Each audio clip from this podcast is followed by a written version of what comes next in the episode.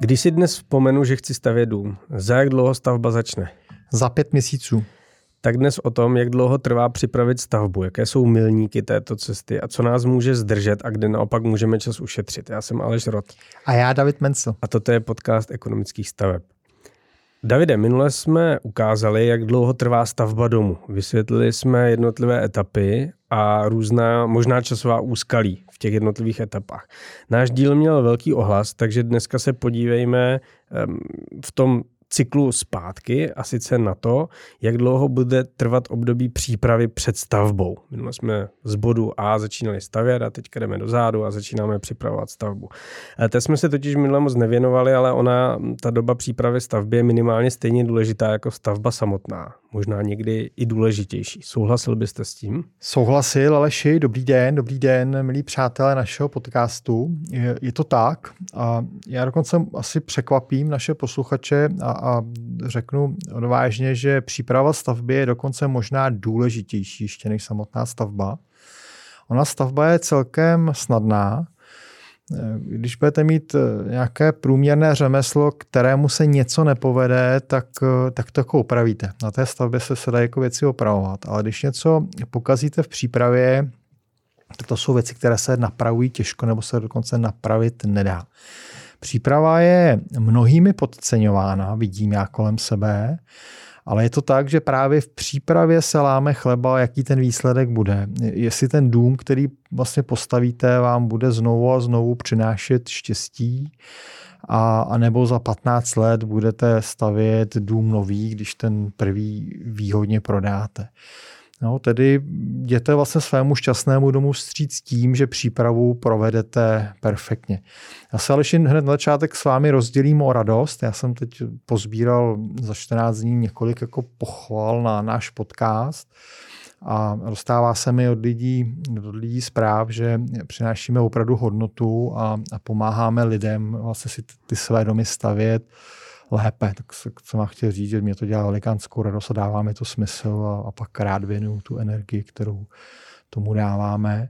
A dneska teda pojďme společně zase velmi pečlivě vysvětlit našim posluchačům, co udělat v přípravě, co udělat dobře, to znamená, pojďme se věnovat té době, kdy místo bagrů ještě pracují tušky a razítka. No, eh, tak já jsem samozřejmě taky velmi rád, že to pomáhá. Navíc do toho dáváme i zkušenosti, kterých vy máte více, ale já mám zase ty laické, a, které asi víc odpovídají zkušenostem průměrných posluchačů, kteří oni ale nejsou z oboru. Radši poslouchají vás, než mě. Oni mají právě rád, že vy to umíte tak jako zličtit. já na ně hrnu moc dát, ale vy to tak hezky zličtíte, se mi dostalo zpět vazby. Tak to je dobře.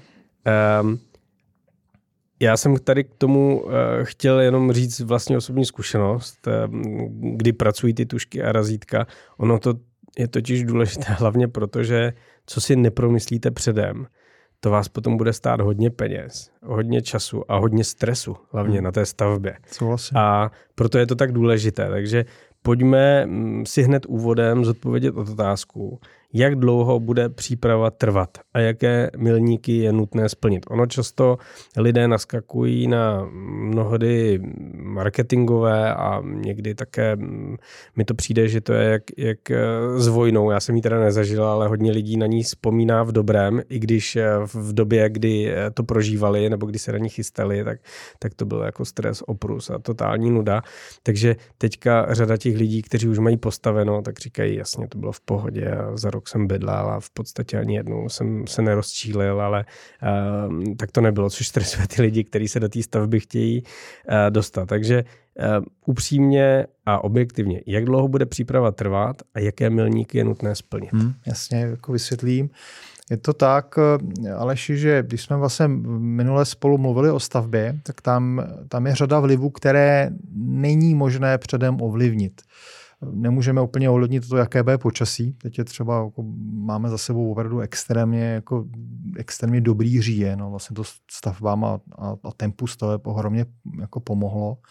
A také se samozřejmě mohli mít a měli, a pamatují si říjny, které byly opravdu už velmi vlastně špatné. To znamená, v té stavbě byly věci, které úplně jako ovlivnit nemůžeme a pak jsme museli s pokorou prostě jako přijmout to, co přišlo a, a, a prostě postavit se k tomu jak nejlépe. U přípravy je to Aleši jiné. Tam máme ve svých rukách, jak dlouho bude příprava trvat. A my to všechno ovlivníme tím, jaký si vybereme pozemek. Pokud si vybereme pozemek dobrý, eh, vlastně připravený ke stavbě, tak ta příprava bude rychlá a svižná a v takovém případě potom od výběru pozemku za pět měsíců stavíte. Pokud si vybereme pozemek, který bude mít překážky, tak s každou tou překážkou se bude čas prodlužovat. A když těch překážek bude hodně, tak ta příprava může trvat klidně, klidně vlastně i rok. No, tak když to řeknu, tak samozřejmě každý náš posluchač, který ještě není ve fázi výběru pozemku, si řekne jasně, takže já si určitě vyberu pozemek hotový, připravený a rychlý. Znamenám si jednoduchý. jasně, zaškrtnu to. To je pochopitelná jako první myšlenka a, a prvá, prvá úvaha, ale přesto je to tak, že v reálném životě si zhruba 60% mých klientů vybírá pozemky, které mají nějakou vadu, někdy dokonce velkou vadu. A vedou je k tomu jako, jako různé, různé jako důvody. Často je to proto, že se jim líbí místo. To znamená, prostě to místo je tak dobré, že si řekneme jako vyřešit tady nějaké dvě vady pozemku, za to prostě stojí. Já, já to měl třeba se svým domem takhle úplně přesně. U někoho je vlastně tím důvodem cena pozemku, protože pozemky, které mají nějakou překážku, nějaké vady, se prodávají levněji a pak je to tak, že, že tedy my v ekonomkách musíme investovat tu energii a čas a pro klienta to uděláme a, a klient teda vlastně investuje to, že to trvá trochu déle, ale dostane vlastně pozemek, kde se překážky vyřeší a, a on většinou ušetří. No a také už jsou dneska situace, to je jako pro mě zajímavé, kde prostě se pozemek bez vad vlastně koupit nedá. To znamená, jste vázaný na nějaký, nějaké místo, nějaký region, má tam třeba rodiče, o které se chcete hmm. postarat a pozemek bez vad se tam jako nenabízí, tak prostě, takže to akceptujete. No, takže rád, my, když vlastně ale začínáme na začátku, když, jedno vlastně z prvních jako schůzek, který s klientem mám, tak já se vlastně musím vždycky toho klienta zeptat, jestli preferujeme rychlost, anebo preferujeme místo i za cenu třeba další přípravy a podle téhle té prvé odpovědi my potom vlastně zvolíme celý postup. Hmm. Jak jsi říkal, že pozemek eh, s vadami může být levnější, tam je samozřejmě důležité ty vady odhalit a skočit na špek eh, prodávajícímu, ano. že vlastně ten pozemek je bez vad a dražší a pak se ukáže, že s vadami je mm, drahý. Jo. Ano, nakoupit špatný pozemek hodně draho a pak ty vady ještě hodně, hodně draho v podstatě řešit. Takže první, první fáze už je samozřejmě ta, aby se člověk zamyslel nad tím, kolik peněz do toho pozemku dává, že to není jako nákup eh, sezónního, sezónních plavek nebo něčeho takového, je to důkladné rozhodnutí a e, určitě pokud do něčeho stojí investovat čas třeba i trošku peněz, tak je to poradit se s někým, kdo hmm. tomu rozumí a kdo mi um, pomůže odhalit, že pod tím pozemkem nevede potrubí nebo tam není projektovaná cesta, e, která mi znemožní zastavět jednu polovinu pozemku a tak dále. Takovýhle pozemky, když jsme my vybírali náš pozemek, tak jsme nacházeli a často to u nich nebylo napsané a často byly za standardní tržní cenu. To je úplný standard českého trhu. No, ale pojďme, eh, pojďme eh, dál. My jsme tady s Michalem minule řešili, jak vybírat pozemek a jak se dívat na výběr. A přesně jsme eh, narazili na to, co vy jste teďka vysvětloval, to znamená, že je rozdíl, jestli hledáme spíše lokalitu, potenciál rozvoje, třeba obec nebo mikroregion, máme k němu nějakou vazbu, nebo jestli chceme skutečně řešit tvar stromů, na které budeme koukat z konkrétního pokoje na tom pozemku. I to hraje svou roli. Um, samozřejmě těch pozemků, které jsou úplně bezvadné a které nám zapadnou do snových, tak uh, na trhu ubývá, protože půda je vzácná a omezená a uh, kolem toho pozemku už určitě někdo prošel a zamyslel se, jestli by se na něm nebylo něco postavit. Ano. To je to, co tady hodně opakujeme. Ano. Ale pojďme si možná uh, to projít po fázích a zasloužit si další pochvalu a popsat jednotlivé kroky přípravy. Jak dlouho obvykle každý trvá? Hmm, souhlasím, ale jdeme na to. Takže vlastně my jsme už tím začali. Takže první krok je jako to samotné nalezení vhodného pozemku. Hledám pozemek, vím, že chci bydlet. otvírám si um, nějaký realitní server nebo začínám se ptát, jestli někdo o něčem neví. Také no. A potom vlastně, když ten pozemek uh, jako najdeme, tak musíme pozemek ověřit a koupit.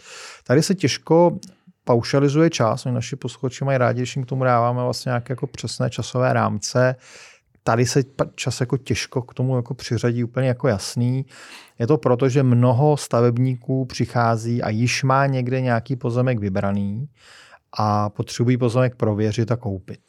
No, to znamená, tam, tam nepotřebujeme žádný čas na to, na to ten pozemek hledat. Někdo dokonce přijde a už pozemek koupil, tam vždycky trošku trneme, co pak jako zjistíme, až ten pozemek ověříme. A samozřejmě jako je spousta lidí, pro které pozemky i fyzicky hledáme. A ta moje zkušenost je taková, tedy, když, když začnu od hledání pozemku, tak eh, opravdu jenom výjimečně hledáme pozemek déle než dva měsíce. Jo, to znamená, i když jako my tady opakovaně říkáme, a je to pravda, že prostě pozemků je pořád méně a to je trend, který se nikdy nezmění v Česku, prostě pozemky nebudou přibývat, budou pozemky stále zácnější a zácnější komoditou a tím pádem s vyšší a vyšší hodnotou, tak přestože je pozemků podstatně méně, než bylo třeba před deseti lety, tak do dvou let my pozemek, do dvou měsíců, pardon, my pozemek vždycky najdeme. Už jsem se lekl. No, dva roky by bylo, by bylo to, ale taky možná, že, že tohle mi možná jednou čeká třeba za 20 let. A spíš teda nějaké moje následovníky. Za dva měsíce pozemek najdeme a, a vlastně jdeme prověřovat. To prověření, to je strašně důležité, Aleši. Hodně zase lidí nedocení tenhle ten krok prověřit pozemek. A je to to, co jste říkal před chvilinkou. Vlastně v nabídce spousty pozemků, které mají skryté vady a o těch skrytých vadách vám prostě nikdo neřekne. To znamená, prověřit pozemek, to je naprosto zásadní. Já jsem za, za těch 30 let jsem zažil opravdu už vysoké desítky eh, lidí, kteří přišlo s pozemkem, který měl nějakou velkou vadu a, a ta velká vada stála hodně peněz. Pamatuju si dokonce konkrétní lidi, kteří, kteří ani nemohli stavět na pozemku. Já sám jsem stavěl a věděl jsem to, že ten pozemek má vodu. Já sám jsem stavěl na pozemku, který byl zasypaným rybníkem a nějaký předpokládaný vícenáklad byl 500 tisíc, ale realita byla vlastně lehce přes milion. No. To mhm. znamená, jako takový, že někdo prodá krásný pozemek, který dobře vypadá, ale je to zasypaný rybník, tak, tak může to být fajn, ale musíte vědět, že že to bude stát nějaké peníze navíc. V tomhle musím být opatrný, jak to řeknu, ale, ale nikdy nespolehajte na realitku. Jo, já mám nějaké, nějaké v podstatě známé v realitách a oni se na mě občas mračí, že v našem podcastu a na v mých blozích nemluvím o realitách úplně hezky. Nemyslím to nějak jako špatně, v realitách je spoustu skvělých lidí určitě. Zároveň ale je třeba, aby jsme věděli, že není zvyklost českých realitek, ani slovenských, ani polských, a třeba málo i německých, opravdu perfektně znát to, co prostě prodávají. Jo. Ne, nespolíhejte na to, že když vám prostě realitka prodává pozemek a, a prodává ho na stavbu rodinného domu, takže že vlastně ten pozemek určitě bude fungovat. Těch, těch realit, ty realitky to řeší tak, že oni vám dají do smlouvy větu, že kupující se se stavem pozemku důkladně seznámil, jo, což je věta, která skvěle chrání realitku a skvěle chrání prodávajícího, ale vůbec vlastně jako nechrání vás. Taková moje rychlá rada, tu větu si zaměňte za jinou dejte si, dejte si do kupní smlouvy větu, že kupujete pozemek za účelem výstavby rodinného domu a na tom pozemku ne, neváž, neváznou žádné překážky, které by vám k tomhle účelu bránily. Ale ani tahle věta, ale samozřejmě jako vás nesprostí toho, že musíte pozemek důkladně ověřit, ušetříte si tím hodně starostí v budoucnu.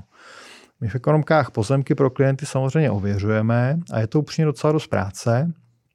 My jdeme vždycky na obec zjistit, jako, zjistit vlastně limity územního plánu, ale nejenom jako se podívat na územní plán, my jdeme na obec se zeptat, jak to vlastně v místě chodí, Hlavně v menších obcích se pak dozvídáme opravdu takové ty informace, které se nedají nikde snadno vyčíst.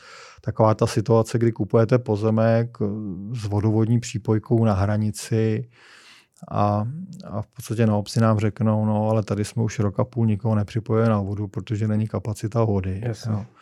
Takže chceme vlastně, jako přicházíme velmi jako zdvořile, slušně se zeptat vlastně a, a musím říct, mám s tím naprosto skvělou zkušenost. Naprosté většině obcí dostanete velmi prostě jako dobrou, relevantní, přátelskou v podstatě informaci, která vám pomůže. Jdeme samozřejmě na stavní úřad zjistit, zjistit nějaký regulativ toho území, to znamená, co tam budeme moct stavět, jestli, jestli to je v souladu s tím, co, co vlastně ten náš klient potřebuje. Snažíme se, pokud to jde, mluvit ze sousedy, ptáme se na podloží, ptáme se na spodní vodu, snažíme se, pokud to jde, ono ne vždycky, ne vždycky to je úplně jednoduché, ale snažíme se zjistit, jestli prostě v tom místě nejsou nějaká, nějaká vlastně vedení sítí. Když tohle to jako prvé ověření pozemku dopadne dobře, začneme připravovat kupní smlouvu, to je docela jako jednoduché. Kupní smlouva na pozemek je celkem jednoduchý dokument, takže to je opravdu pár dní, řeknu 4-5 dní.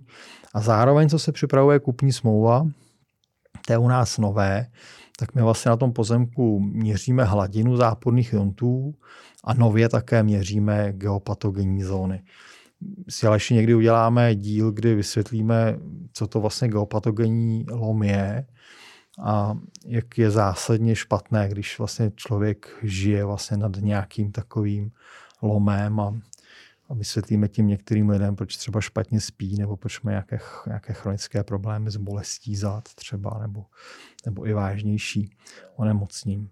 No a když vlastně teda proběhne i tento třetí krok, tak máme pozemek, vlastně, který jsme důkladně ověřili, pozemek, který kupujeme, tím, že jsme ho dobře ověřili precizně, tak tím jsme si vlastně ušetřili hodně starostí v budoucnu a pomohli jsme si vlastně dobrým výsledkům. Mm-hmm. No ještě, než rozšíříme náš pohled na myšlenku, kde se pozemky uh, hledají, to je důležitý aspekt. Uh, jsou to z reality, bez realitky, bazoš, kde vlastně dneska člověk, který otvírá ten web a říká si, tak mám hodinku, než usnu, jdu se na to podívat, kam má zabrousit. A najde vůbec eh, jako ty pozemky na internetu? Hmm, jako, jsou, to, jsou to také S-Reality. S-Reality je, je výborný v podstatě portál. Je třeba vědět, já od svých regionálních manažerů chci, aby ten svůj region znali opravdu výborně, aby znali všechny pozemky v regionu. Je třeba vědět, že hodně pozemků se dneska obchoduje napřímo a ani se do těch realitních serverů nedostanou. Jo?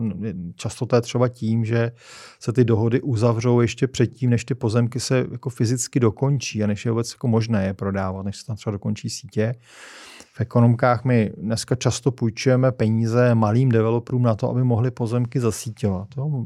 Malý developer má dneska poměrně obtížný přístup k úvěrům v bankách, tak my často se půjčíme peníze na sítě a tak si vytvoříme předkupní právo na pozemky a dostáváme se k tím pozemkům vlastně mnohem dříve, než se objeví v nějakých realitních mm. servech. Jo, je to, takže, takže může se stát, že ty nejlepší nabídky často v S-realitách nejsou, ale opačně řeknu, S-reality je skvělý vlastně nástroj takového, jako, takového prvého vlastně, takové prvé orientace, jako rychle se vlastně podívat, na ten region, zjistit vlastně, jaká je obvyklá, jako nějaká cenová mapa toho místa, vlastně, kde chci, kde chci pozemek kupovat, kde chci pozemek hledat. Zase za sebe bych řekl, jen na S-reality nebo jen na realitní mhm. portály mm-hmm. bych nespoléhal, šel bych do toho regionu, prostě zase mluvil bych s obcí, podíval bych se, jako a jedete, jedete prostě obcí, která se vám líbí, která má fajn infrastrukturu a a vidíte tam jako na plotě ceduly pozemek na prodej. Jsou prostě jako lidé, kteří ty, ty své nabídky do, do, na, na, na ty vlastně realitní portály nepřináší. Ono je to, myslím, i placené? na některých těch realitních portálech umístit inzerát? Ale jak nějakou, nějakou velmi malou částkou. Jo. Ale oni, oni tam spíš jde o to, že řada, vlastně, řada těch majitelů pozemků má pozemek, úplně nespěchá na to, kdy ho hmm. prodá, nechce dávat žádné peníze realitkám. Nechce, aby jim volalo 500 lidí denně. Přesně tak, okay. tak si dá prostě, dá, on to řekne v hospodě, že prodává pozemek a, a dá si na plot ceduly a, a řekne to na obci a, a on se prostě někdo jako objeví většinou, taky se, se pak většinou objeví někdo z té obce, což, což v těch obcích vnímají jako spíš jako hodnotu. Mm-hmm. No. A takže jsou prostě jako lidé, kteří nemají důvod jako chodit na S-reality, tam hodně, hodně právě potom fungují realitky, pro ně to je jako placená služba, ne, není to drahá služba, je to, uh-huh. je to levné. No zase může být na těch, na těch portálech, může být zase ale ještě problém, že těch nabídek je tam hodně a Uh, ono se to vlastně, ty dobré nabídky se jako rychle propadnou, to je jedna věc a druhá věc, prostě ne vždycky se tam prostě jako říká právě jako, jako pravda. To znamená, SRLity fajn, určitě skvělý nástroj, určitě se v, se v tom zorientujte a pak jako jeďte do toho regionu a podívejte se vlastně ještě, ještě v tom regionu a poptejte se. Já k tomu ještě řeknu dvě věty a pojíždíme dál. Uh, je vlastně skvělé si ještě předtím, než začnete hledat pozemek, připravit financování tohoto pozemku. Financování je obvykle hypotéka, ale my v ekonomkách máme takový trik, my používáme ještě před hypotékou krátkou překlenovací půjčku, bezúročnou vlastně pro své klienty. A to je výborné, protože vy, když najdete Aleši skvělý jako pozemek a přijdete za tím prodávajícím a řeknete, já to zaplatím hned, tak máte velkou výhodu, než když řeknete, já si teď budu připravovat hypotéku a zaplatím to za dva měsíce nebo za tři, když se to někde trochu zadrhne. No, ty, ty připravávající často slyší na to, že to prostě jako bude rychlé a, a vy tou rychlou platbou můžete získat nějakou slevu. Takže taková moje, moje vlastně rychlá rada je, připravte si financování a připravte si financování i, i vlastně nějaké jako krátké, krátké překlenovací, které bude velmi pružné. Odmluvte se třeba v rodině, že vám rodina na, na dva měsíce půjčí peníze, kterými vy rychle zaplatíte pozemek a pak ty peníze vrátíte tím, že, že vlastně si vyřídíte hypotéku. V ekonomkách na tohle máme nástroj, tak tam, tam za rodinou chodit nemusíte. Hmm. No, eh, ještě pojďme se do toho ponořit trošku detailněji. Pro lidi, kteří nikdy pozemek nekupovali, jak dlouho trvá samotný proces nákupu? A když řeknu, jo, to beru, jdeme vyřídit formality. S hypotékou a bez. Jsou to minuty, hodiny, dny, vy jste to trošku otevřel, tak pojďme ještě posluchačkám, posluchačům nastínit větší detail. Řeknu velmi jako přesně, tak eh, dneska jenom samotný zápis v katastru, to je ten konec vlastně toho nákupu, tak musí trvat 40 dní plus. 40 dní je ze zákona vlastně plomba, kterou katastr dává, to znamená katastr než přepíše, tak on musí dát plombu, aby jste si mohli chránit své majetky, někdo vám je nescizil. Ta plomba je ze zákona 40 denní, katastry fungují velmi jako rychle, takže oni k tím 40 dnům povinným ze zákona už nepotřebují moc času. Já řeknu obvykle do 50 dnů je katastr schopný zvládnout vlastně přepsat nemovitost. No a pak už je to jenom teda o tom, o té kupní smlouvě a ta, ta není, není důvod, aby trvala déle než týden. To znamená, pokud máte dopředu připravené financování, tak od chvíle, kdy řeknete, kupuju pozemek, tak za 60 dní tento máte vlastně přepsaný na Katastru. svém listu vlastnictví. Když byste to při, při financování připravené neměl, Aleši, no tak samozřejmě eh, tam zase to bude o tom, že vyřizujete hypotéku, to je třeba dalších jako 60 dní jako vyřídit, vyřídit hypotéku prostě na, na pozemek. Uh-huh, uh-huh. Um, mám pozemek. Co dál? Dalším krokem eh, naprosto zásadním je studie domu. Jo, studie domu určitě nikdo nepodceňte. To, je, to, už, to už jsem dneska jsem třetí krok a, a třetí zásadní, ale ještě budu muset říct, že nějaký vlastně úplně důležitý není. A to já to tak jako mám. Já jak mám tu svoji profesi rád, tak já tam všechny kroky vidím jako ty nejdůležitější na světě. A já z vlastní zkušenosti potvrzuju, že studie je fakt důležitá. Jo, že studie je úplně, úplně, úplně, jako, úplně naprosto zásadní. No. Hele, studie vlastně, studie rozhodne o tom, zdali to bydlení, které postavíme, bude jenom dobré, anebo jestli bude úplně senzační. O tom rozhoduje studie. Studie, aby jsme se vysvětlili, co to vlastně je. Studie to znamená, že projektant, případně architekt, vezmou specifika pozemku, vezmou regulativ, který tam k tomu místu vlastně určuje, určuje obec a stavební úřad, vezmou potřeby rodiny, a ty potřeby rodiny, ty mají dvě úrovně, ale to je to první, co vám ta rodina řekne, to je, to je jednoduché, ale pak ještě musíte vydolovat ty nejtajnější přání těch jednotlivých lidí rodiny. Jo? To, a to už, jako, to už chce v podstatě trošku času a psychologii a navázat si vztah.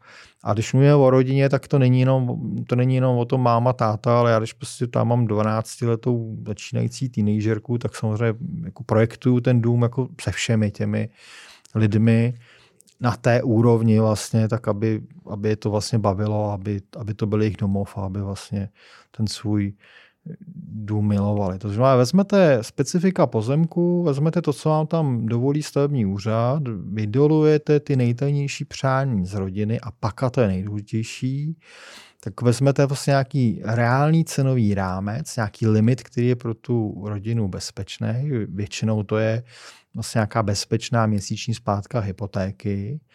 A tohle všechno dáte do skvělého řešení, najdete průnik těch často vlastně jako i protichůdných vlastně zadání. To vlastně může být celku jako těžké, ale tím, že ten průnik vytvoříte, tak vytvoříte studii, skvělou studii a ta studie je vlastně velmi ceným jako momentem, vlastně velmi důležitým a ceným krokem k cestě za vlastním domem. Zvlášť, Aleši, ještě to jednou zdůrazním, když studie respektuje ten cenový rámec rodiny. Jo, já tady si dovolím takový malý políček svému oboru. Jsem, jsem, jsem přísný. Tak uh, musím říct, že ještě jednou to zopakuju. Skvělá studie respektuje místo rodinu.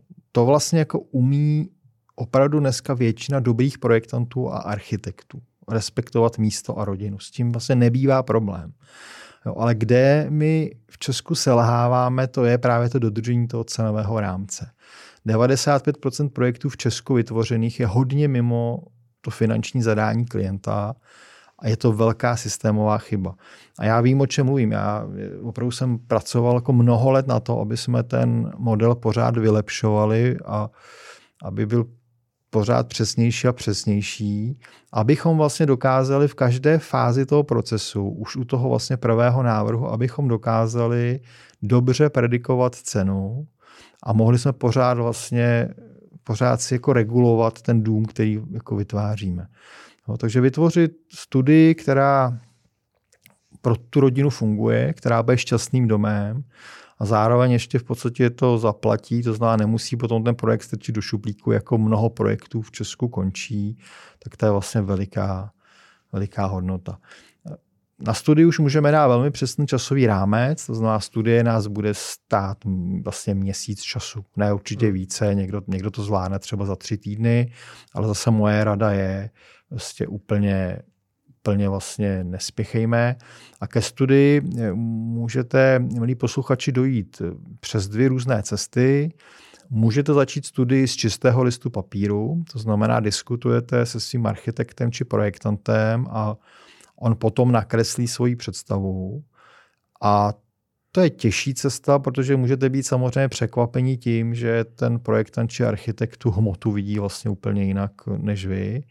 A nebo máte druhou, z mého pohledu bezpečnější možnost, že vyjdete z nějakého vzoru, kde už v té rodině je schoda, kde už se, kde už se jako potkáváte, že takovýhle dům se vám líbí a ten pak ale výrazně vlastně přizpůsobíte zase těm informacím, které jste potřebovali. To znamená, měsíc pracujete na studii a e, pak vlastně od schválení studie musí jednotliví projektanti to je hlavní projektant stavební části, statik, projektanti profesí, elektrika, voda, kanál, topení, plyn, inteligence, fotovoltaika. Tak tyhle vlastně všichni potom od schválení studie musí za 60 dní ze studie vytvořit kompletní projekt domu. Já mám ale ještě tak pro zajímavost, teď, teď ať jako nasazujeme jako přísné jako mety, tak já mám vyzkoušené, že když zruším kolegům projektantům víkendy, takže dokáží kompletní projekt i za 30 dní. A, ale to už je tak na hranici časového teroru. My tomu v ekonomkách říkáme roubíky do úst a rychlost 15 uzlů. No, že od nalezení pozemku za měsíc máme studii a za dva měsíce máme projekt a, a jdeme na stavební povolení. A k tomu poslední myšlenku řeknu, rodinné domy se obvykle projektují v jednostupňové projektové dokumentaci. To znamená, že jedna verze projektu poslouží stavebnímu povolení i samotné stavbě domu. Hmm. Za mě dobrá rada. Je fajn určitě se v průběhu práce na studii scházet, konzultovat, rozmýšlet a urychlovat tím eh, finalizaci, protože to přípravu stavby urychlí. Pokud si jednou za dva, za tři dny dáte uh, call, videohovor nebo Souhlas. nebo se sejdete, tak tím uh, urychlujete tu stavbu a zároveň tím finančně rámujete ten projekt, ať se to nemusí předělávat, protože i tak je třeba pracovat s rezervou. Vy jste to hezky dobře popsal. Zároveň se často objevuje, a to je i zpětná vazba našich posluchačů, že často eh, lidi uvěřili tomu, že sice něco vychází za 15, ale já to postavím za 10, protože bratránec zná Honzu a jeho táta má stavebniny, tak třeba se to nějak eh, bude dát udělat. Nedá se to udělat. Ne, to je, to je ale cesta, to je fakt jako cesta k velkému průšvihu. To je cesta k průšvihu, to tady radši říkáme, ještě to od nás určitě párkrát v těch podcastech uh, uslyšíte. No a co je nepochybně velmi důležité, abyste to hezky popsal, tak je um, snažit se navnímat ten pozemek co nejvíc. A už jsme tady to taky párkrát zmiňovali. Eh, podívat se, jak tam putuje sluníčko, jestli tam fouká velký vítr, odkud fouká vítr. Souhlas. A velmi často vidím, a teď to vidím na několika prázdných pozemcích, kam se ty majitelé jezdí koukat, že si tam třeba už zasadili stromy, jezdí je tam zalévat a chtějí tím urychlit to zabydlení té zahrady, až pak začnou stavět, protože už ty stromy třeba budou mít jako vzrostlejší a ušetří tím eh, měsíce nebo roky. A samozřejmě tak, aby potom neohrozila stavba ty, ty stromy, ale dá se to taky udělat a dá se s tím krásně pracovat i při té studii, která není jenom o tom samotném domu, ale i o užívání toho pozemku.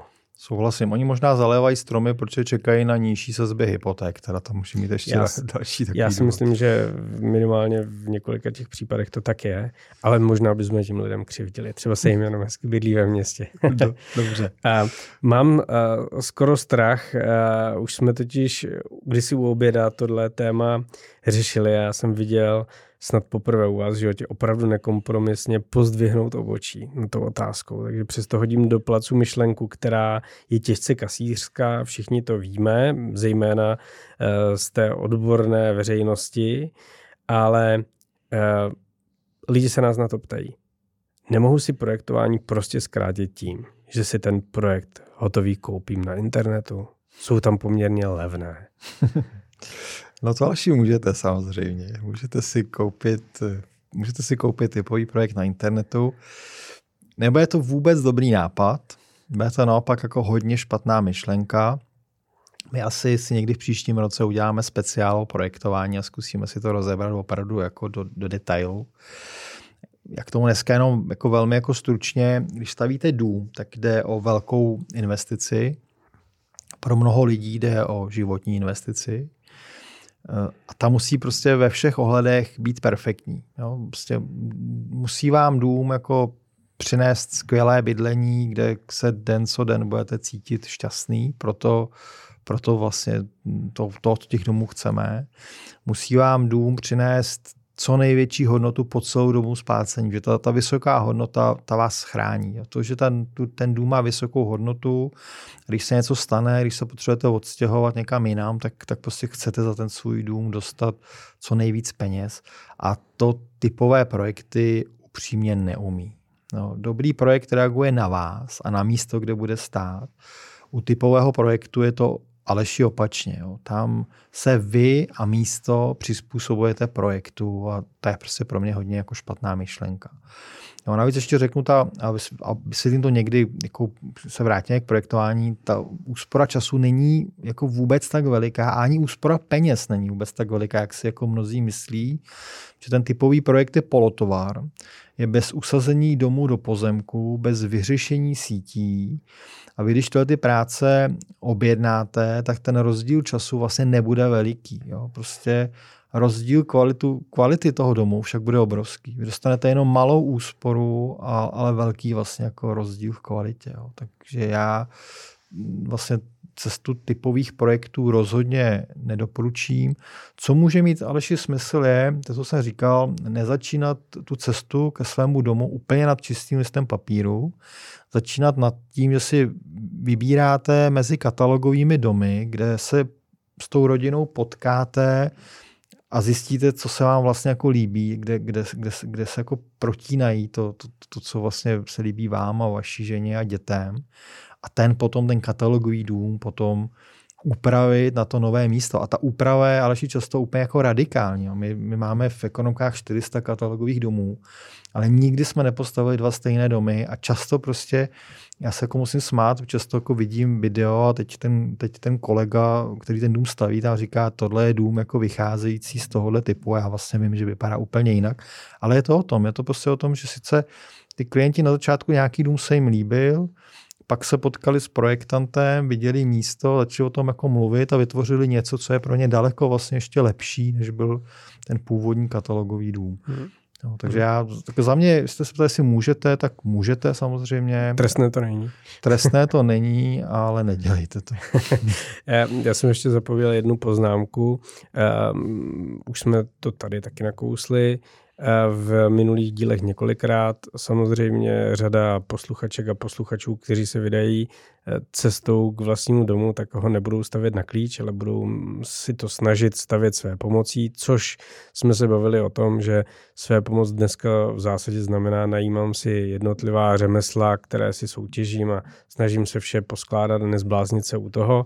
Prošel jsem si tím dá se tím hodně uspořit, ale je to docela řehole a člověk se zapotí. Nicméně, proto abyste to vůbec mohli udělat, tak k tomu projektu si vždycky nechte vypracovat položkový rozpočet těch materiálů. Určitě.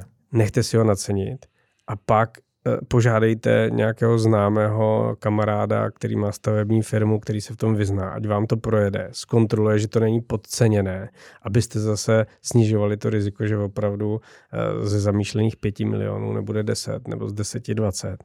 Eh, dáte do toho nějaké peníze, ale jsou to promile nákladů v ceně stavby toho domu, které vám můžou skutečně uspořit velký stres. My jsme to udělali, hrozně se nám to vyplatilo, díky tomu jsme hodně peněz uspořili.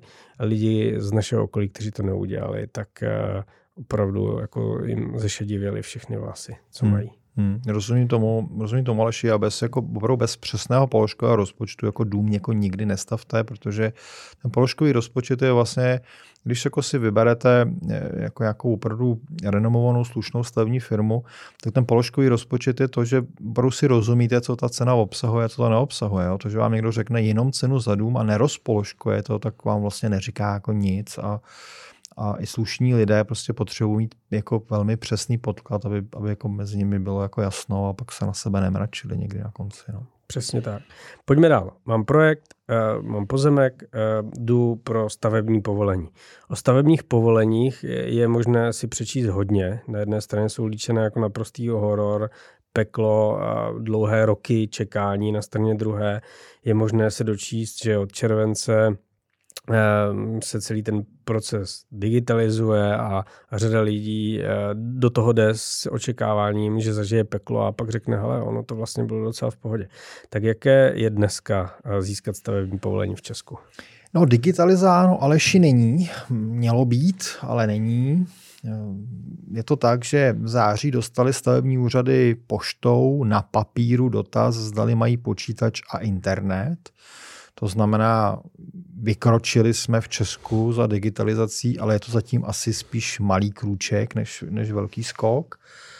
A, takže to nebude asi úplně jako rychle. Já se na to samozřejmě nesmírně těším, protože až opravdu zdigitalizujeme jako ty procesy státní zprávy, tak, tak to bude fakt jako skvělé. To, a, vě, a věřím, že se toho, že se toho jako dočkáme někdy a možná dokonce třeba to nebude úplně tak třeba trvat desítky let, třeba jenom roky. Zároveň asi jako mnohé překvapím, stavební povolení není ani horor. Ale tady já hnedka musím Aleši dodat, aby zase se na nás nezlobili kolegové, kteří staví byty. Já tady vlastně mluvím za rodinné domy a rodinné domy jsou jednoduchou stavbou a hmm. vlastně mají tu cestu ke stavebnímu povolení jednodušší. Jo. Tak prosím, milí posluchači, eh, tohle, co říkám, se vztahuje jenom k rodinnému domu a u rodinného domu není stavební povolení ani horor. Zároveň teda je to cesta náročná tím, že si musíte obstarat všechna souhlasná stanoviska předtím, nežli mohou podat žádost o stavební povolení. Hmm. Těch souhlasů je opravdu hodně. Když máte smůlu, tak tak my jsme vyřizovali často i k 50 vyjádřením. Třeba jako 27 je takový jako standard a když někde jsme museli, měli jsme hodně sousedů, měli jsme tam hodně vlastníků cesty, tak, tak i k 50 vyjádřením musíte získat jako souhlas, což to už jako hodně papírování ale zase zároveň, kdo jako v tom jako umí pracovat metodicky, tak to není jako nic jako šíleného a nepředvídatelného. Ono je to totiž tak, že vy znáte ty instituce, které musíte obeslat a je třeba říct, že většina těch institucí obvykle dodrží lhůtu vlastně k vyjádření 30 dní. No, to znamená, vy, vy máte seznam a máte poměrně velkou jistotu, že ty instituce vám se k tomu v těch 30 dnech vyjádří. Jo. To stavební povolení je, je, tedy na, je mnohem náročnější, než by asi nutně mělo být a to, co mě mrzí, že ono pálí na mnoha místech obrovské množství práce lidí. Jo, já když vidím, kolik těch stavebních povolení děláme a oni se jich dělají ještě Prostě v Česku se jich samozřejmě dělá ještě o tři řády více, než jich děláme my. Ale jenom to naše množství, když jako vidím, kolika lidem to, ten, to stavní povolení projde rukama, tak si jako uvědomuji, že jsme opravdu v naší zemi takový paliči, zbyteční paliči práce lidí, kteří by mohli dělat něco smysluplnějšího. A asi jako proto jsme také dneska zemí úředníků a velmi drahých úředníků a a ten proces je dneska jako drahý, neefektivní, ale zároveň pro naše posluchače je důležité, je, je vlastně předvídatelný. My tedy víme celkem přesně, jak dlouho bude trvat a na tom stavebním povolení nás jako nic zásadně jako nezaskočí. My prostě dokážeme předvídat celý ten proces jako dost, dost přesně. No. Ale zopakuji ještě jednou, že ono to, co říkáme, je hodně něco jiného, než co se říká jako v médiích, tak platí tady, že my opravdu děláme stavení povolení pro rodinné domy a možná, že bych ale ještě mluvil úplně jinak, kdybych jako musel povolovat někde nějakou nemocnici v nebo, nebo školku. Nebo školku, no, takže to by mi asi opravdu opravdu vadilo. A jak dlouho to trvá, tak získání všech souhlasů obvykle, obvykle trvá 40 dní a, ohla, a k ohlášení stavby pak počítejme v podstatě něco kolem měsíce. Kež by platilo, že by se řeklo, postavte si, co chcete, ale jen si to nechte pojistit. A pojišťovna by potom sama řešila opravdu ty důležité věci, pojistila by jenom ty stavby, které jsou bezpečné, splňují ty důležité stanoviska, nemuseli se řešit malichernosti. Ale zpátky k příběhu asi. No. E, našli jsme pozemek, ten jsme důkladně prověřili. Měsíc jsme dělali studii, dva měsíce projekt, měsíc eh, zabralo vyjádření ke stavebnímu povolení a měsíc ehm, samotného hlášení stavby záměru, pokud eh, jsme v této kategorii. Takže pět měsíců od pozemku do momentu, kdy je možné začít stavět, když jde vše dobře. Ano. A je pravděpodobné, a minule jsme to hodně často zmiňovali, že, že i v té fázi přípravy všechno dobře nepůjde? Jaká rizika nám můžou prodloužit tyhle termíny? No je to, se vrátím na začátek, Aleši, je to právě, je to, máme to ve svých jako rukách. Jo? Když hmm. si prostě vybereme pozemek, který bude připravený, to znamená, že mi prostě, když mám, když je klient a řekne, já opravdu spěchám, protože se potřebuji třeba tady opustit jako bydlení, které mám, nebo dítě jde do školy, tak když prostě vím, že termín je jako limitující, tak vyberu s klientem pozemek, který je připravený a pak ta pravděpodobnost, že by nám do toho něco skočilo a prodloužilo nás to, bude velmi malá. To znamená, máme opravdu vysokou, vysokou míru jistoty, že za pět měsíců opravdu prostě začneme stavět dům. Když si vyberu pozemek, který je připravený.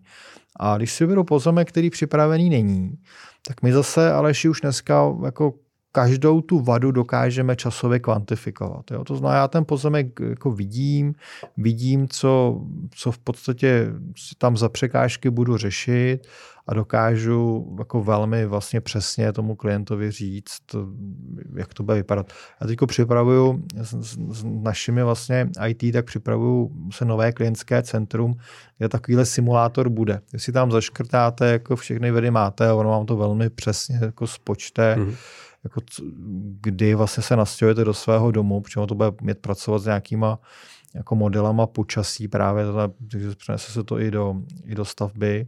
Používáme k tomu umělou inteligenci a jsem překvapený, že to zkoušíme to na, na, na starých datech a jsem překvapený, jak vlastně přesně dokážeme vám říct, když si přijdete se špatným pozemkem, jako, tak, tak co to bude znamenat. Hmm. No pojďme pro dokonalost naší informace, jak je naším dobrým zvykem, posluchačům ukázat ty nejčastější překážky a jejich vliv na čas. Aspoň strukturovat ty hm, nejhlavnější. Jasně, tak ukážu takové ty, které se, které se jako objevují opravdu nejčastěji a na prvém místě to bude nutnost plného stavebního povolení. Já jsem tady vlastně před chvilkou řekl, že ty rodiny... Možná bychom mohli vysvětlit. Ano, co, co to znamená. Ano. Tak my vlastně rodinný dům, to je, to je jednoduchá stavba, tak tam se nemusí dělat plné stavební povolení, ale tam vlastně stačí získat všechny ty povinné souhlasy sousedů a všech těch institucí a pak eh, na většině míst pak stačí vlastně podat ohlášení záměru stavby. To znamená, to řízení na stavebním řadě je jako velmi jako jednoduché, velmi zrychlené, a, ale občas se stává, to bude tedy první vliv, že ty místní poměry mohou být něčím složité, něčím nejasné, třeba tím, že neseženu souhlas nějakého ze svých sousedů, třeba protože vůbec jako není jako v Česku, vůbec nemám jako možnost ho kontaktovat, jo, je nekontaktní, nebo tam může být nějaké dědické řízení, teď jsem vlastně řešil minulý týden, no, my jsme všechno hotovo a, a, a, a bohužel nám vlastně jako zemřel jeden ze sousedů a máme tam dědické řízení, tak tam nám vlastně nezbývá, když tam nějaká taková nejasnost, tak nám nezbývá nic jiného, nežli místo ohlášení záměru stavět, vlastně přejít na vlastně plné stavební povolení. Koukal jsem se do statistik, Aleši, potkává to zhruba 10% stavebníků a ten čas, o kterém jsme mluvili, to prodlouží o 60 dní. Mm-hmm. Druhým vlivem, který vytáhnou, který je jako velmi častý naopak, tak to je vlastně nutnost povolit sjezd na pozemek. To je jako zajímavé, protože spousty, spousta jako lidí vlastně je na svém pozemku, k tomu pozemku vede cesta, oni po té cestě fyzicky jako přijeli, takže si jako myslí, tady nemůže být žádný prostě problém. Ale ono se potom vlastně zjistí při tom stavebním řízení, že ta cesta vlastně není povolená, a není povolený často ten, ten vlastně sjezd z té hlavní komunikace do té vedlejší obslužné. To už je docela jako kus práce, protože tady potřebujeme projekt dopravního inženýra, potřebujeme tady souhlas policie, potřebujeme tady souhlas obce. Zajímavé je, že speciálně ty obce tady často začnou rozehrávat nějakou svoji takovou vnitřní politiku. My tady se sjezdem nesouhlasíme, když jsme jako vedle souhlasili. Takže je to je to vlastně úkol, který je poměrně časově náročný. V některých místech, kde nám nevychází výhledové trouhelníky, to je teď takový jako hit. Teďko, vy musíte mít, když jako vyjíždíte na tu hlavní, tak musíte se do nějaké vzdálenosti vidět. A ono se všude jezdí rychlejš, než má, tak, tak ty výhledové trouhelníky jsou dneska o to důležitější tak nás to někde nutí k tomu, že my, aby jsme vůbec nám tam vyšel výhledový trouhelník, tak my musíme někde omezovat rychlost. Takže když někde jedete obcí nebo za obcí už byste čekal, že má být 90 a vy tam vidíte omezenou rychlost, tak to je tím, že tam někomu nevyšel výhledový trouhelník z vjezdu na pozemek nebo do nějaké lokality a aby jim to vyšlo papírově, tak tam hodili značku s omezenou rychlostí, ale samozřejmě dát si značku s omezenou rychlostí, to je, to je zase procedura, která jako trvá. To znamená, když, když, když by vlastně jste měli pozemek, který nemá vlastně povolený sjezd, tak počítejte s tím, že tu přípravu vám to prodlouží o 90 dní. Určitě ne méně a obvykle ne jako více. To je zajímavé, se přiznám, že jsem nevěděl. A, a teďka v hlavě, tak mm, si skenuji ty místa, u kterých jsem vnitřně vždycky nadával, proč tam jako není už 90 a teď vím proč aspoň. No a, to, a jak, se, jak se zhoršují pozemky, jak se zhoršují výjezdy, tak možná taky někdy, někdy už se dostáváme k tomu, že bychom nám třeba třicítku. Při třicítce už jdete v podstatě jako na to hlavní vždycky, jo. Ale to už je o tom hodně křiku samozřejmě. No a dlouhý a legislativně protivný úkol je povolit domácí čistírnu odpadních vod a případně povolit studnu. To se Aleši dělá tam, kde pozemek nemá kanalizaci a tak, tak to tam děláme čistírnu, a nebo, nebo kde nemá pozemek vodovod, tak tam vlastně děláme vrt nebo studnu, spíš vrt dneska. Takových pozemků je už dneska poměrně hodně. Je to právě tím, že jsou levnější. To znamená, ten pozemek, když nemá kanál nebo vodu, nebo kanál i vodu, tak je jako výrazně levnější. A možná, že jich taky máme v ekonomkách hodně, protože my jsme před třemi lety to v našem prvním díle poradili, ale ať se, ať se klienti soustředí na takovéhle pozemky. Legendární alternativní pozemky. Ano, legendární alternativní pozemky, tak já jich dneska vidím v našich statistikách hodně a vždycky přemýšlím, jestli to je proto, že se takhle zhoršila situace, nebo proto, že že nás vlastně naši posluchači poslechli a každému se každá energie vrátí. Tak, eh, tak já chci říct, že povolit čistírnu a povolit vrty vodoprávní řízení a to je dlouhé. Má v tom velmi silný hlas odbor životního prostředí a tady já musím být přísný a řeknu tak, jak to je. Odbor životního prostředí to je chronický nedodržovatel stanovených lhůt. Já jsem fanda, velký fanda ochrany životního prostředí, ale nejsem velký teda fanda odboru životního prostředí, protože tam se běžně děje to, že co má trvat 30 dní, trvá 3 čtvrtě roku. A tak, jak jsem před chvilkou ty ostatní instituce chválil, že ty vyjádření vám dávají včas, tak, tak odbor životního prostředí, budou zase určitě výjimky, aby, nám, aby mi teď nepsali od, od, od zítra ze všech odborů, kde lhuty dodržují, ale odbor životního prostředí je často ten, kdo ty lhuty nedodrží. A jsou s tím, jako, jsou s tím velké trápení. Mimochodem tohle je právě to volání po těch datech otevřených, které my i v rámci NERu jako prosazujeme, protože pak by se ukázalo, pak by se vyložili karty na stůl a ukázalo by se, jaký odbor, eh, jak pracuje. Některé to možná dělají, protože mají málo lidí, potřebovali by no. víc.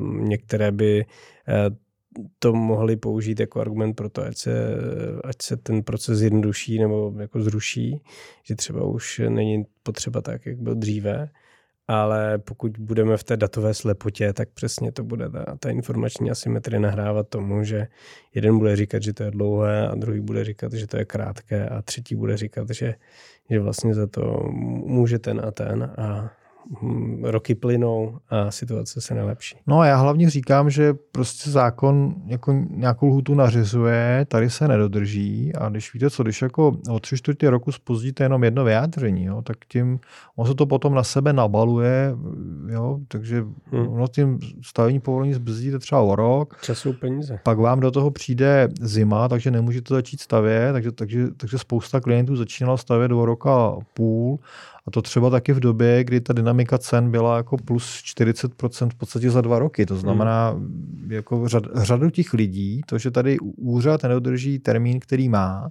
tak to stojí strašně peněz. Jo? A zase budou dokonce lidé, kteří třeba kvůli tomu musí ten svůj sen k tomu rodinnému jako domu vzdát. Tak já si prostě myslím, že děláme si ty řízení velmi složitá, OK, tak asi si ti lidé, kteří tohle navrhují, že tam má být, aby, a že má jako životní prostředí posuzovat, kde já si jako vyvrtám studnu, mě, mě to úplně jako logiku nedává, ale asi možná někdo na tom úřadě by nám vysvětlil, že to z jeho pohledu nějakou logiku má, hmm. tak, tak budíš, ale ať potom dodrží tu hůtu. Ať, není, ať jako nejsou překážkou. Jo. A, a druhá věc, teda to mi úplně, jak jste říkal, že se zjistí, tam je málo úředníků, to mi úplně přeběh nás po zádech, tak ale doufám, že se zase vezmou od někať vodí, že to nebudou noví noví úředníci. Přesně tak.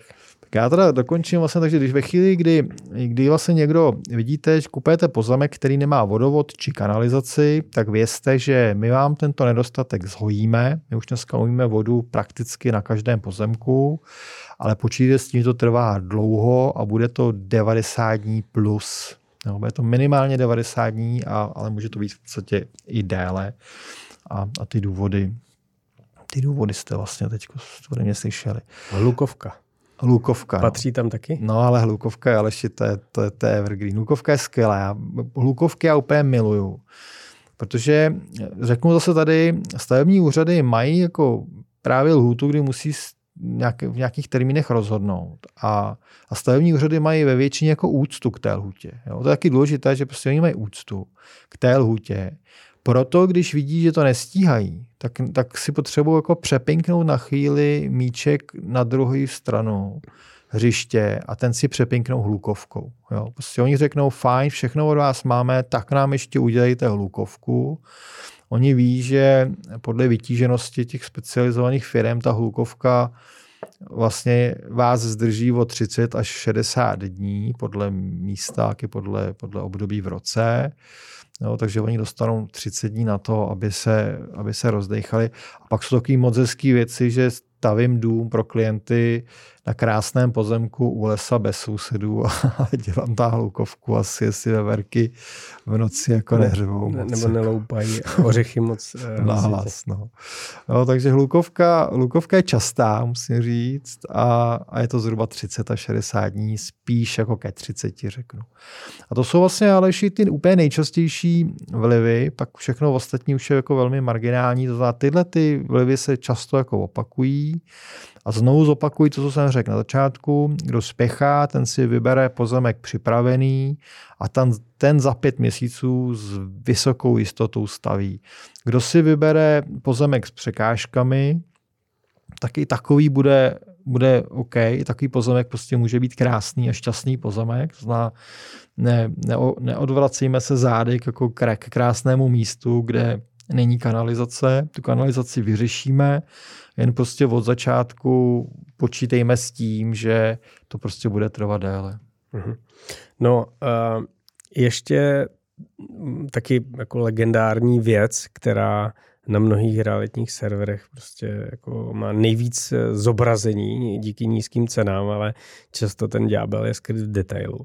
A to, co s inzerátem, který říká sítě na dohled od pozemku. Inzerát sítě na od pozemku, to pro mě znamená připrav si v podstatě nějakých 300-400 tisíc vlastně na to tu přípojku přivést. Samozřejmě střílím od boku, zase můžeme, tak, můžeme jako proskoumat jako velmi, velmi přesně a velmi přesně nacenit, kolik té, ty sítě budou stát, ale ale budou to prostě další peníze, které prostě bude třeba jako vyndat z kapsy. A já tady vlastně, Aleši, tohle, tohle je opravdu náš vlastně první díl alternativní pozemky. Já, kdo z našich posluchačů chce vlastně se o tomhle dozvědět víc, tak vraťte se vlastně o tři roky dozadu a najděte, najděte náš první díl alternativní pozemky, kde my jsme i naceňovali ty jednotlivé vlastně jednotlivé sítě, které se dají vlastně alternativně nahradit hmm. a tam dostanete velmi slušnou informaci. Mm. Já k tomu ještě ale teda úplně závěrem dodám, že ten čas je jako velmi subjektivní. Ano, když tady řekneme, že to, je, že to bude trvat pět měsíců, tak někomu se to může zdát, že to je hodně, že, že se mu nechce pět měsíců čekat. Tak eh, jako řeknu rovnou, pro běžného klienta to bude až docela jako fofr. Jo, začneme tím, že na začátku budeme hledat pozemek, je to, jako, je to velmi intenzivní.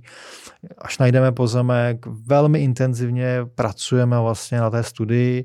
My na té studii pracujeme ještě předtím, než se pozemek připíše v katastru nemovitostí. Jo. My, my, my nenecháme zbytečně plynout těch, ten, těch 50 dní toho přepisu, takže, takže pracujeme na, na studii. To je velmi jako plné období pro Majitel dostává domácí úkoly, co si promyslet. Jasně, jasně. jasně. Je to hodně, takže opravdu, opravdu z toho jste až jako spocení. Jo, pak přijde přijde v podstatě jako obdob, pak samozřejmě pozemek máte, na ten pozemek jako je, jezdíte o víkendu, abyste právě jako nasáli tu, to místo, abyste věděli, jak běhá slunce, jak fouká vítr. Na tu studii, když vám projektant udělá studii, nad, nad tím taky, to není tak, jako, že to byste jako si spolu vyřešili za 10 minut, na to se vy s rodinou několikrát vlastně scházíte, máte k tomu nějaké nápady, nějaké připomínky, takže to, to se děje jako ve více krocích. A intenzivně vlastně u toho všeho vlastně každý, každý ten náš klient je a intenzivně pracuje, až, až si už připadá na konci studie, až si už připadá docela jako unavený, a pak teda přijde malinké takové jako uvolnění toho sprintu a to je právě doba, kdy se tvoří projekt a stavební povolení. Tam se mi někteří mý klienti začnou trochu nudit a tam já jim říkám, hele, tak teďko si ještě rychle zajďte na dovolenou, protože pak bude stavba, to bude zase prostě fičák a kdo nechce jet na dovolenou nebo kdo se vrátí z dovolené dříve, tak přijde zase spousty vlastně domácích úkolů, vybírat obklady, dlažby, kuchyň, světla, je toho opravdu hodně. Já, se, já sám pro sebe už jsem těch domů postavil hodně, pro klienty jsem postavil domy tisíce, takže si troufnu říct, že jsem v tom oboru rutinér, ale i pro mě samotného, když si stavím svůj dům, tak eh, těch pět měsíců teče opravdu jako voda a, a stejný pak pocit mám ze stavby. A když potom teda se konečně do, té stav, do toho domu nastěhuju, otevřu to víno, tak si říkám, uf, jsem rád, že to mám za sebou a zase si chci aspoň rok odpočnout. Eh, no, eh, proto doufám, že všichni poslouchají náš podcast, aby ten odpočinek přišel co nejdřív, že? protože pak ta stavba bude co nejhladčej. My jsme se dneska dozvěděli, že obvyklá délka stavby eh, nebo obvyklá délka přípravy před stavbou, přesně řečeno, trvá pět měsíců, obsahuje studii domu, projekt, vyjádření ke stavebnímu povolení a stavební povolení.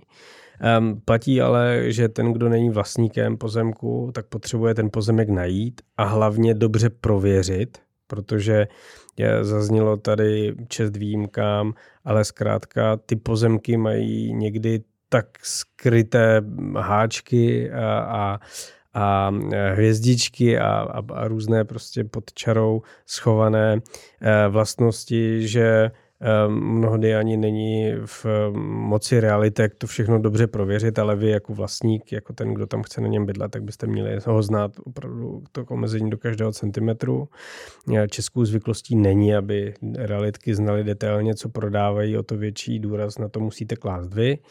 Určitě si k tomu najděte někoho, kdo vám s tím pomůže, pokud to není vaše rutina, i když vás to bude stát peníze a i když třeba potom se rozhodnete ten pozemek nekoupit, ušetříte si hodně nákladů, které by byly zbytečné a hodně stresu.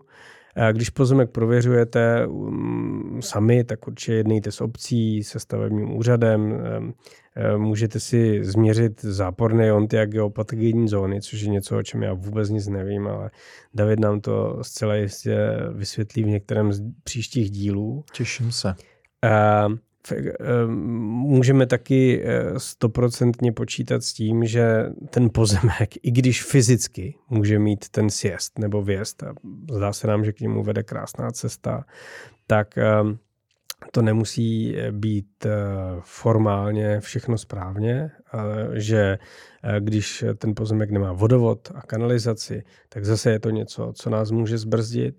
Takže počítejte s prodloužením přípravy stavby až o 120 dní, ale co je důležité um, říci, a dneska jsme si to tady demonstrovali, za prvé, nedostatky pozemku jdou téměř vždy odstranit ano. a měli byste to téměř vždy definovat předtím, než pozemek koupíte. O to je to prověření. A za druhé, všechny ty vady lze, lze kvantifikovat, co se času týče.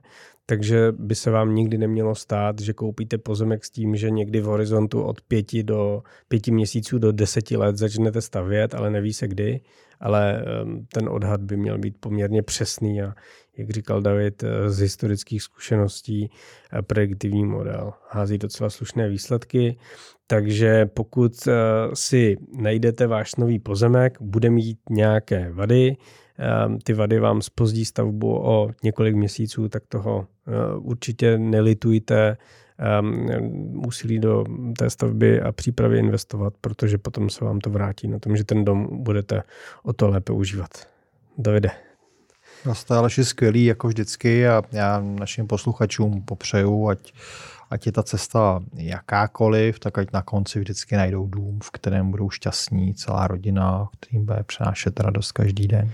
No a my jsme eh, si tady dali pár stranických závazků na díly, eh, které budeme natáčet, tak eh, kdyby vám některá témata chyběla v těch, které už jsme dělali v předchozích dílech a bylo jich docela hodně, ale stále nové přibývají, tak určitě nám je posílejte skrze sociální sítě nebo přes tu již provařenou adresu podcast ekonomické stavby CZ. No a těšíme se na slyšenou příště. Naschranou.